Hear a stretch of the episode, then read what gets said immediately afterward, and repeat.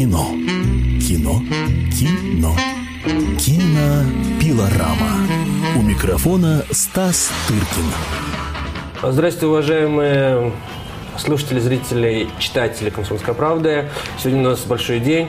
К нам в гости пришли главные силы отечественного кинематографа, как я считаю, продюсер номер один, я потом объясню почему, Александр Роднянский, и режиссер номер один новейшего российского и не новейшего российского кино Андрей Звягинцев. Здрасте, спасибо большое, что пришли. Здрасте. Вы бодро начали. Да. А что такого? Я, Вы должны, вы должны бодро. объясниться. Я сейчас объясню. Э, На дворе октябрь. У вас премьера сегодня московская. Только что была премьера, не так давно, точнее, американская в Торонто. В мае была премьера э, мировая в Каннах. В общем, я, я, я к тому, что основной массив кинокартин уже так или иначе отсмотрен. И, в общем, по моему скромному мнению, э, лучший фильм, чем Елена, в этом году российского не было и не будет. Я практически так думаю. С чем я вас поздравляю. Эм, Поэтому ну, Андрей уже считается с 2004 года главной надеждой российского кино. И он эту надежду оправдывает. Александр Ефимович, для тех, кто не в курсе, сообщу, что все, эм, все э, значительные, значимые картины артхауса в кавычках, возьмем, скажем, авторского кино, такие от «Я тебя лю- люблю», фильм, который мало кто видел, Костомарова и Ра- Расторгуев, но он при этом прекрасный. «В субботу» Миндадзе, «Елена», и вот теперь только что в Венеции была картина Косаковского «Да здравствуют антиподы». Ко всему этому приложил руку Александр Роднянский, поэтому я считаю, что никто у нас на этом поле не работает успешнее, поэтому я вас и назвал продюсером number one. У вас есть возражения? Ну, я бы не стал погружаться, я знаю нескольких еще замечательных продюсеров, но... Ну, в таком объеме. все равно не в спортивном В этом году, да. Но в любом случае. Да. а, Мы обо всем этом подробнее поговорим. А сейчас вы мне расскажите, пожалуйста, как прошло все в Торонто. Поскольку известно, что это рынок американский. Ну, давайте про рыночную часть я скажу, а про зрительскую такое впечатление эмоциональное, наверное, Андрей лучше. Рыночное – это в самом деле важнейшее событие, может быть, э, сопоставимое по значению с Канским фестивалем и рынком. То есть показ там открывает двери. Открывает двери прежде всего для дистрибуции, а значит, для рождения фильма для зрителей в североамериканских странах, прежде всего в Соединенных Штатах.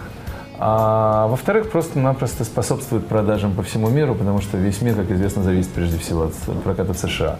Так вот, э, главной, конечно, удачей Елены а, среди, ну, как бы я имею в виду в деловой части а, прежде всего жизни фильма, конечно, является тот факт, что она вот после Торонто, уже и опубликованного там пресс-релиза, получила свое место под солнцем и право на жизнь в Соединенных Штатах. Она 4 мая выходит в прокат. И прокатывает ее отличная дистрибуторская компания, очень небольшая и очень известная среди тех, кто любит хорошее кино в Америке. Она называется Zeitgeist. А вот, Дух это- времени. Дух времени, говоря. Это такое замечательное Говоря- немецкое выражение. Да. говоря по-немецки, но на самом деле это международное слово уже последние со- сотню лет. Так вот, Zeitgeist, никогда не прокатывая российские картины, это первый фильм российский, который у них когда-либо был в коллекции.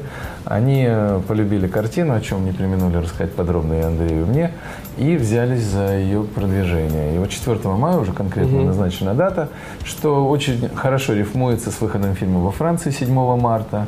Его выпускает Отличная тоже компания, и э, вот она замечена в продвижении очень большого количества хороших картин во Франции. Это «Пирамида». Она выпускает его приличным количеством копий. Вот они мне сказали, что точно будет где-то больше 60. Это Ого. много. Да, и для Франции много. Для Франции много, потому что во Франции вот э, максимальный тираж, вот, например, большого такого блокбастера типа «Трансформера», это там 650 это 650 копий. Ну, то есть, иными словами, какая-нибудь драма Оценки полноценная. шли до 20, насколько я Да, а здесь минимум 60. Больше того, там есть э, даже средства массовой информации, вот какое-то там значительное радио, типа очень популярно. Во Франции же роль культуры велика. и значительно меньше в свободном эфире средств массовой информации, поэтому поддержка популярного радио, рассчитанного на такую культурно ориентированную аудиторию, ну, существенно. Вот, посему у нас как бы продвигаются достаточно успешно международные дела и продажи. Картина приобретена там в несколько десятков стран уже с дистрибуторами, и мы надеемся, что этот процесс будет продолжаться. Вот Торонто для этого был важен. Угу. Ну, а вот четыре показа. У нас было четыре показа, на двух из которых я побывал, представлял картину и и потом отвечал на вопросы.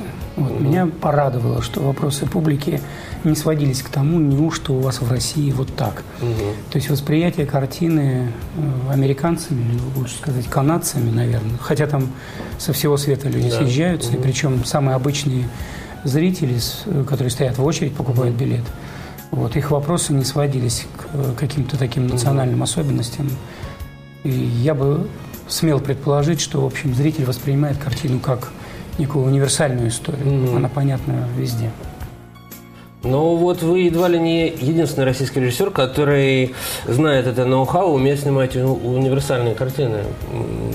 А, «Изгнание», как мне кажется, было для вас достаточно кризисной картиной, хотя я в слово «кризис» вкладываю положительное э, значение, потому что это всегда переоценка. И так сказать, правильное состояние художника. И в результате вы пришли к картине, которая все говорят, что это новый Звягинцев, хотя это абсолютно, на мой взгляд, узнаваемый режиссер, тот же самый на самом деле просто, который, так сказать, самоотверженно взял себя, как-то сузил, вот в литературном значении этого слова, и ни капли не, так сказать, пожертвовал вот этой э, универсальностью, за, за которую его, собственно, полюбил мир. Комментарии было... или вопросы? Ну, желательно как-то прокомментировать. Ну, вы знаете, кстати сказать, меня, я вспомнил вдруг о нашей встрече с дистрибьютором угу. Гайс, э, прекрасная, дивная женщина. Угу. Вот, она вдруг заинтересовалась фильмом «Изгнание». Она предложила посмотр... она, она попросила выслать ей DVD, и возможно, что приобретет картину в DVD-прокат. Угу. Вот. Я не знал о том, что это первая русская картина. Да, у них никогда не было. Вот. Кстати, э, я бы вот сейчас, кстати говоря, тоже не отказался бы пересмотреть не и «Возвращение и изгнание», но, э, допустим, на российском телевидении их не, не увидишь. Ну, возвращение появляется. Возвращение Но не так, как не фильм, не знаю, Вечный зов, который нет, на всех каналах почему-то нет, показывают. конечно. Возвращение как-то хотя бы э, время от времени, пусть не часто, mm-hmm. но показывается, как минимум каналом, который причастен к рождению фильма РЕН-ТВ. Да. А «Изгнание», да, по-моему, только один раз было показано по отечественному телевидению. В закрытом показе. В закрытом показе. Почему-то культура не купила картину, я не знаю почему. Угу. Как интересно. Да. Весьма странно, я бы сказал. А может, вот. быть, может, быть, может быть, придут э, другие идеи на ум канала «Культура». Вопрос к вам обоим. А, вот когда я сказал, что вы сузили себя и сняли картину, ну, скажем, вот так, если грубо, грубо очень сказать, очень утрированно, дали в этой, в этой картине не Тарковского, а дали Шаброля – угу.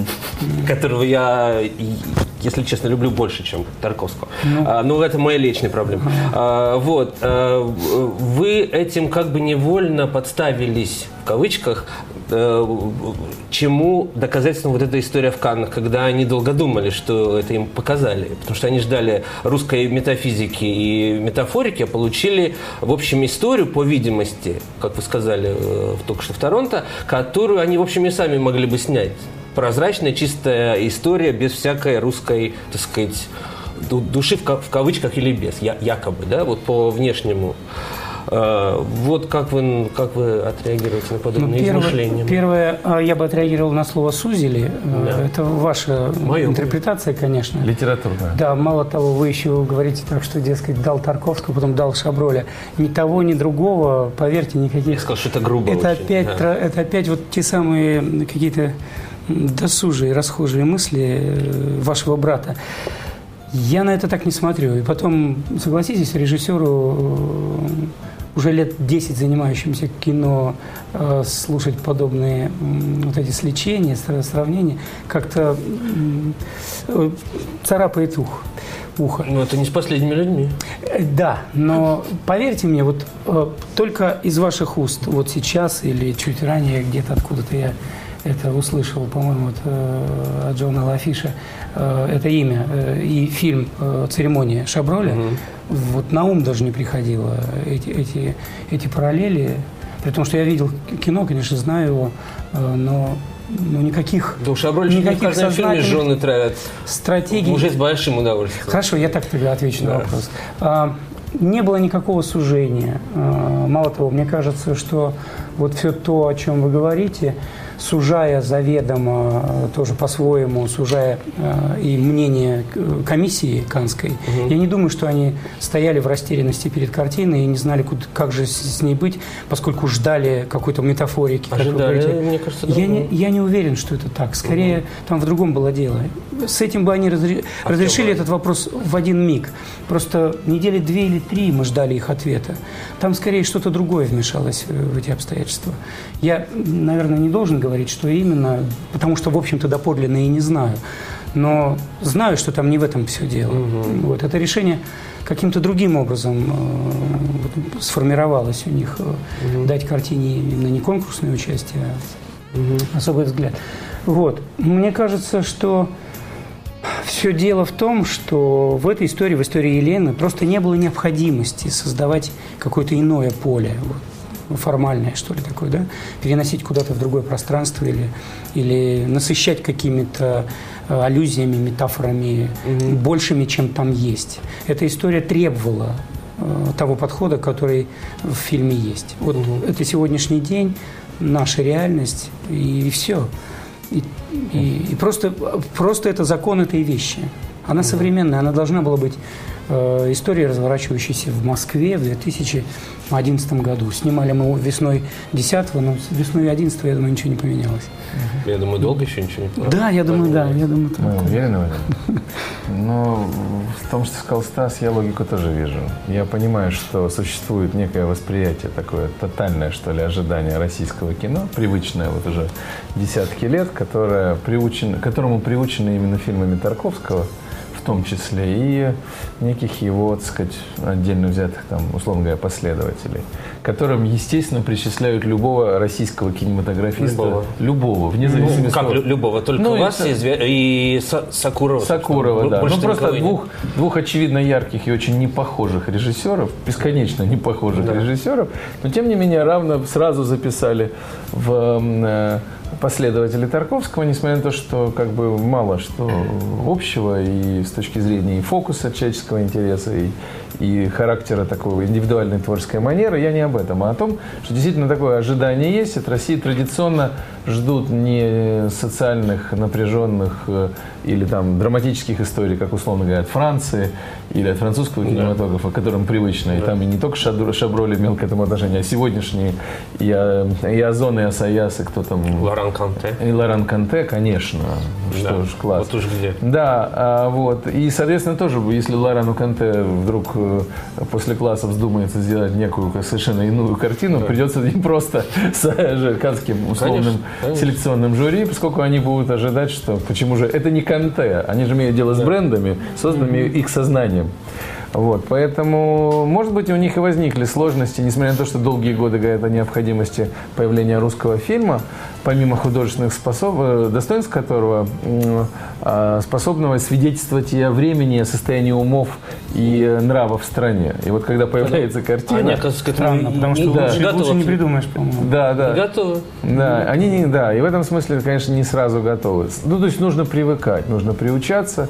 И потом, когда еще оказывается, что картина универсальная, и картина не сильно отличает российскую жизнь, что очень беспокоит многих наших, так сказать, условных патриотов, псевдо, которые беспокоятся, чтобы как каждая российская картина ни- никоим образом не ущемила национальное сознание и не заставила, так сказать, мучиться тем, что выглядим мы хуже, чем на самом деле есть. Или там наши, так сказать, в наши беды и сложности выставила бы на показ. Ну, в общем, не об этом же речь идет. Оказывается, глядя на Елену, думает о том, что это, в общем, такая очень универсальная вещь. Не потому, что похожи улицы там, э, городов. Но Она работает на двух уровнях. Она и Конечно. здесь работает, и та- там Конечно, работает. это нравственное, из- это уникальная нрав- история. нравственное измерение, очень конкретная Да. история, рассказанная как бы в России. Ну, в принципе, измерение настолько э, Да. общеупотребимо, настолько как бы применимо в любой стране, что все очевидно. Но в целом, конечно, кинематограф мировой является заложником всякого рода репутации брендов и мифологии, которые ну, в нем, так сказать, варятся, и у каждого фестиваля она своя. У такого а, могучего, как Кан, она давно сложилась, и там мы даже точно знаем, чьими именами и фамилиями там, так сказать, э, та или иная мифологическая тема, э, в общем, обеспечена, и, и чем она э, как бы интеллектуально снабжена. Да. Это понятно. Ну, да, мне-то хотелось думать из, изнутри, что называется. Я думал, что оценка происходит вот здесь и сейчас, и исходя исключительно из каких-то, м, скажем так, впечатлений, э, которые про- производит на тебя предмет искусства.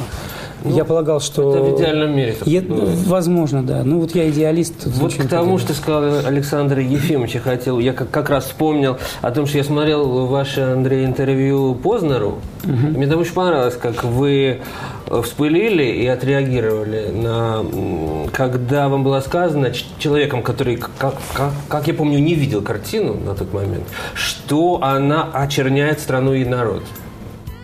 Это А у нас как бы так передал. заведено. Он как бы передал. Да, я не видел, Не, не, да, не, не, не читал, это не его осуждаю. мнение, да. ну что это такое?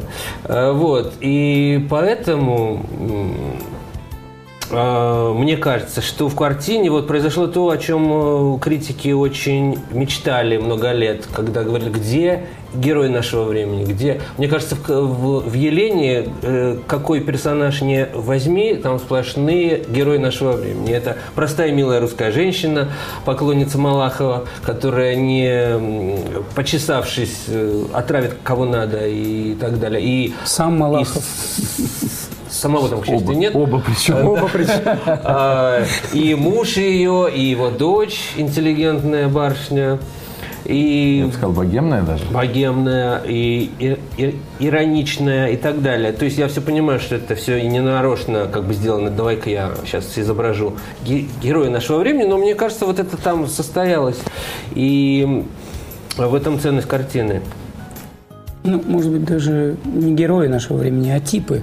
Типажи. Типажи. да. Хорошо, знаю. Не, мне нравится, когда Андрей говорит о том, что задача художника, а это вот существенно, это говорить правду. Это звучит очень пафосно, и ему не всегда удобно. Но мне это нравится, если честно. Дальше получается, что пейзаж, что называется, зрительских настроений за окном меняется, а позиция художника не меняется. И в какой-то момент оказывается, что они могут совпасть, потому что вот они встретиться могут.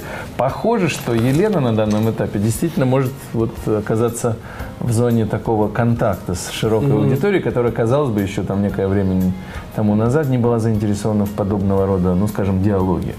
Не потому, что Андрей изменился, или там сузил, расширил, или что-то еще, а потому что вот аудитория, как ни странно, изменилась. Как ни странно, изменились настроения.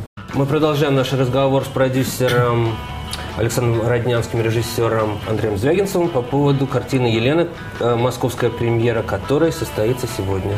Я ничего не перепутал. А в прокат картина выходит завтра. Завтра, 29 сентября. И у всех э, будет возможность составить собственное мнение о фильме, о котором мы э, столь активно говорим последние 20 минут. На- наверное, два слова я скажу зрителям и слушателям о том, что э, по жанру Елена это социальная драма с э, даже местами остросюжетная все-таки. По-моему, Нет? что-то очень Что-то похожее на есть, правду, да.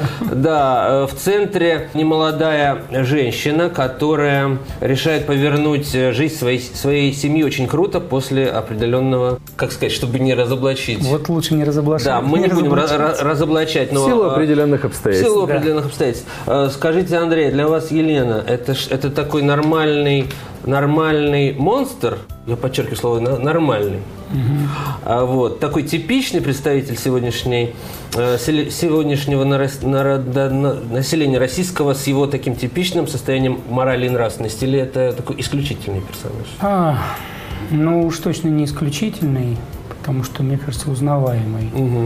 А, Мне кажется, что с нами что-то такое произошло, с нашим обществом. Мы уже и в первых 20 минутах об этом говорили. А, Я даже иногда это называю изменением человеческого вида. Что-то с нами действительно произошло, и я думаю, что люди зрячие или дающие себе отчет в том, что происходит вокруг, согласятся, наверное, с этим. Что именно, в этом трудно с уверенностью говорить, какие-то эпитеты этому придавать, но что-то с нравственным состоянием общества и в отдельности с каждым человеком что-то произвело. Вот это глобальное изменение э, социального уклада жизни здесь, в стране, в России. А когда э, вдруг деньги заняли самое главное место э, в умах, когда почему-то подевались куда-то мечты, э, стремления, цели, которые лежали бы за пределами материального мира – когда человек вдруг обратился вот в такое существо, выживающее в этих сложных условиях. Угу. Нас как-то так внезапно бросили в эту ситуацию, ну, впрочем, как это было и в семнадцатом году, если вы помните, да, тоже внезапно и а, без какого-то такого... Я не историк, к сожалению, но мне кажется, в Европе и в другом, в, друг, в, в, в, в цивилизованных странах это как-то произошло постепенно, вот это изменение социального устройства вот, а нас бросает из одной, из одной крайности в другую. И вот я помню эти лица людей, и их разговоры, и, и их страхи еще на рубеже, вот в, в начале 90-х, когда люди отказывались от своих гуманитарных занятий и вдруг бросались вот в эту пучину выживания в бизнесе, причем в каком-то, так, так, знаете, примитивном смысле слова, диком таком бизнесе. Вот. И, это, и это происходило с людьми с философским образованием. Там, у меня были соседи из, э, по э, коммунальной квартире, мы дворничали все трое, они были с университетским образованием, они только-только окончили университет, двое из них вообще философский факультет.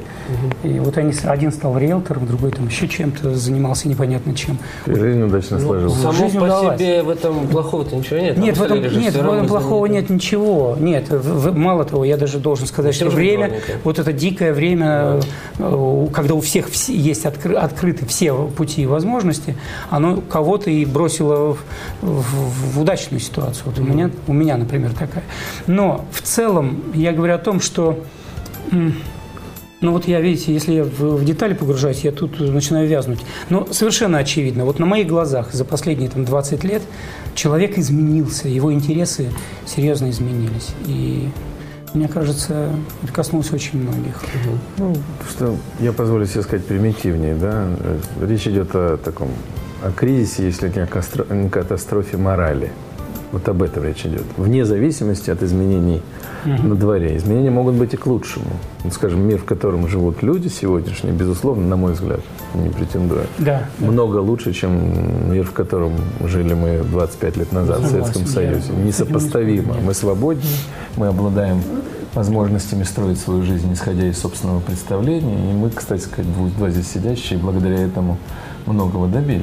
А вот изменением да, нового мира. Посему, но, тем не менее, это не отменяет ответственности по отношению к конкретным людям, живущим в это время. Угу. И вот с этой ответственностью отношения подавляющего большинства людей, как минимум героев фильма, они свои.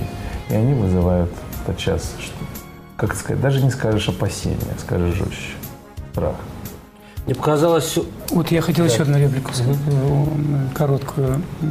Дважды я уже слышал в разных аудиториях это было в Новосибирске и вчера в Питере. В Питере. А, такая, такой вопрос а, из зала был. А скажите, вот эта женщина, я боюсь сейчас раскрыть, э, может быть, нет, я постараюсь не раскрывать сюжет. А, сегодня выйдет э, передача в эфир? Сегодня вечером. Угу. А, вопрос был такой. Невозможно поверить в то, что вот эта женщина, которая в течение первой половины фильма так вызывает, хороша. да, так хороша, изумительно, потрясающий человек, удивительный, добрейшей души человек, женщина, мягкий характер и все такое. И вдруг она делает у вас вот то, что она делает. Мы не, э, вот двое сказали, что мы не можем поверить в это, что это так. Угу. Мне кажется, что вот э, это то самое. Мы не можем поверить э, в то, что с нами произошло. Угу. Понимаете? Вот я, например, э, не могу поверить в то, что с нами это случилось. Что тот так называемый вот народ-богоносец, да, о котором mm-hmm. Достоевский говорил, mm-hmm. которого верил и так далее, а, что на нем будет э, основано царство, да, и вдруг с ним вот такая подмена произошла, невероятная, но это факт. Это факт, да. Смотрите телевизор, и вы читаете колонки криминальной хроники, вы все это прочтете в изобилии. А я вот могу поверить, может, потому что я мизантроп. А, вот. А, и мне ужасно показалась интересная, интересная м, линия у вас в картине, когда рождение ребенка, в общем-то, в общем, это сродни а, апокалипсису на самом деле. Для меня, я так это прочитал, в том-то и смысл, что это, это можно по-разному. И, наконец, по-моему, вы сказали правду о том, что детей, в общем-то, очень часто плодят те, кому и самому, в общем, в этот мир лучше бы и не рождаться. Может, я грубо сказал и жестко, Жестко очень. но э, ситуация в картине именно такая. Люди, рожающие детей, не в состоянии сами о себе за- заботиться. Если они не в состоянии заботиться о себе сами, Да. как они могут э, заботиться о, о тех, кого они рожают? Ну, вы не, не согласны с Речь, тем, что я я бы сказал так, что если э, нет рождения, понимаете, рождение, если мы относимся к этому событию безответственно, если мы не видим перспективу э, вот этого нового человека, да, собственное участие в, в перспективе, в, в- в его развитии, образовании и так далее, то есть, другими словами, именно в ответственности. Если мы этого не видим, если мы делаем это просто, как, как говорит наша героиня, только потому, что так делают все, ну, вот это и есть та самая безответственность. И, как сказать, ну, не, не хочется употреблять резких совсем выражений. И потом это в тенденции Плодить абсолютно массу такую. современная западная мысль. Я только что прочитал роман, э, считающегося номер один писателем в Америке Джонатан Франсом, такой роман Фридом. Я Свобода. О том, что вообще в мире катастрофическое перенаселение, на самом деле, это мы вы- вымираем, а вся остальная планета, наоборот, задыхается. И один из его персонажей предлагает кампанию рекламную по э, о вреде деторождения, о том, о том, чтобы сделать деторождение столь же немодным, как курение. Это иронично и парадоксальная мысль, но что-то в ней есть, мне кажется. Ну, есть, если понимать качество людей, героев Францена, да, и состояние их умов, и, опять же таки, и психологическое. То же самое, как и в фильме. Здесь они делают детей приблизительно так же, как и пьют пиво. Да, вот в том И приблизительно столь же целью. Ну, как бы выпьешь пиво, ну, для чего? Чтобы было хорошо. А детей сделал как последствие того, что было хорошо. Это же не для того, что ты, не потому, что ты делаешь человека или хочешь э, из этого человека что-то сделать. Это мысли не, не возраж- никак не появляется. В этом смысле можно как бы, достаточно много и очень жестко формулировать в отношении этих людей. Да, это то, что привычно называют э, и очень грубо по-разному, там, биомасса и так далее. Но базово, базово мы, мы с вами вступили на территорию очень неполиткорректную, когда Но- мы нарушаем неписанное правило о том, что обо всех людях говорят равным уважением к их э, свободному праву и выбору. А мы же с вами подразумеваем, что люди разные. И больше того, в этом фильме Да. очевидно, что они разные. И они разные не потому, что они рождаются в разных семьях, у них разное образование, машины и материальное благополучие. Просто у них отличает уровень человеческой зрелости и ответственности. Вот что важно. А она как бы присуща людям, родившимся в любой семье и в любых обстоятельствах, лишь бы она была. То есть это качество человека. И вот этого человеческого качества, подавляющее большинство людей, нет. Последнее, что Да, хочу да. сказать на эту щекотливую тему, что сцена, в которой бедная семья вселяется в богатый дом, мне напомнила сцену в «Веридиане» моего любимого режиссера одного, Бунюэля. А, Хотя вы, конечно, не столь жестко. У вас есть некоторая многозначность этого финала, потому что ребенок это всегда неизвестность, что там из из него вы- вырастет. Именно. Да, э, может быть и что-то хорошее, хотя мало, на мой взгляд, ма- ма- маловероятно. Но все равно такая надежда Но возможно. остается. Но да. возможно. Вы не столько, вы не, вам не склон, вы, вы не склонны к столь же сильной э, мизантропии, как э, Бунюэль. Пока нет, скажем так. Пока, Но нет. в Пока сторону я сохра- во мне сохраняется надежда. Мгм. Я абсолютно с- солидаризируюсь со словами Александра о том, что все дело в человеке. Только в нем. Дело не в среде, дело не вот в этом делении на богатых, бедных или убогих и каких-то там выдающихся. И уж точно дело не в том, где они, эти люди, проживают. Вот. Я недавно совсем э, читал э, лекцию Набокова э, о русской литературе, о Горьком он вспоминает. Условия, условия жизни, где жил Горький, настолько чудовищные, нев- невыносимые. Там со страницы, он, он описывает это буквально на одной странице, но ты понимаешь, что это просто ужас и ад.